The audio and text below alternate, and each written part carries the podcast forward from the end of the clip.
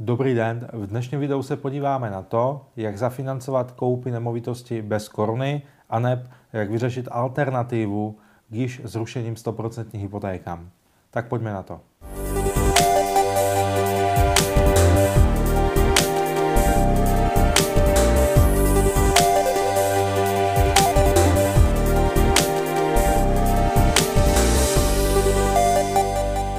Moje jméno je Marian a jsem hypoteční specialista. Jak teda vyřešit uh, koupy nebo výstavbu nemovitostí, když nemáme žádné vlastné zdroje?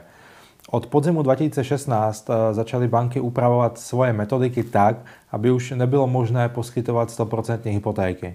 100% hypotékou myslím, uh, kupuju byt za 2 miliony, odhadní cena vyjde 2 miliony a banka mi půjčí 2 miliony z hypotečního úvěru. To je myšleno 100% hypotékou. To už teď není možné. A proto jsem připravil tři způsoby, jak koupy nebo výstavby nemovitosti zafinancovat, i když nemáme žádné vlastné zdroje. První způsob je spekulace na rozdílu kupní a odhadní ceny. To znamená, tohle to je v případě, že kupujeme výrazně pod cenou, kupujeme v rodině nebo i když stavíme. Um, kupuju za milion a půl, ale vím, že kupuju z nějakých kamarádských vztahů, z rodinných vztahů a vím, že ta hodnota nemovitosti jsou 2 miliony.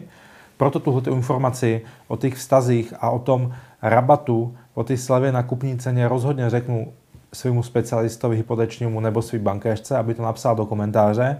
A pokud to odhadce uzná za pravdu a tak můžeme mít právě odhad ty 2 miliony a tím pádem ten rozdíl mezi odhadní a kupní cenou už bereme jako vlastní zdroje. Pozor, jsou banky, kde tenhle ten rozdíl nikoho nezajímá a vždycky to upraví na tu nižší cenu, to znamená na tu kupní.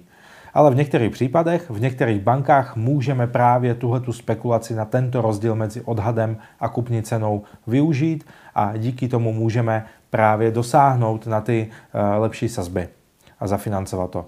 Druhý způsob je do zajištění jinou nemovitostí, jinou hodnou nemovitostí z pohledu banky. To znamená, uh, kupuju byt za ty 2 miliony, ale bance můžu dát do zástavy klidně nějaký jiný stavební pozemek, nebo chatu rodičů, nebo dům uh, někoho z rodiny to znamená, ta zástavní hodnota je mnohem vyšší než ta hodnota úvěru a tím pádem, i když z našeho pohledu je to 100% financování, z pohledu banky není. Je to 80, 70 nebo možná níž.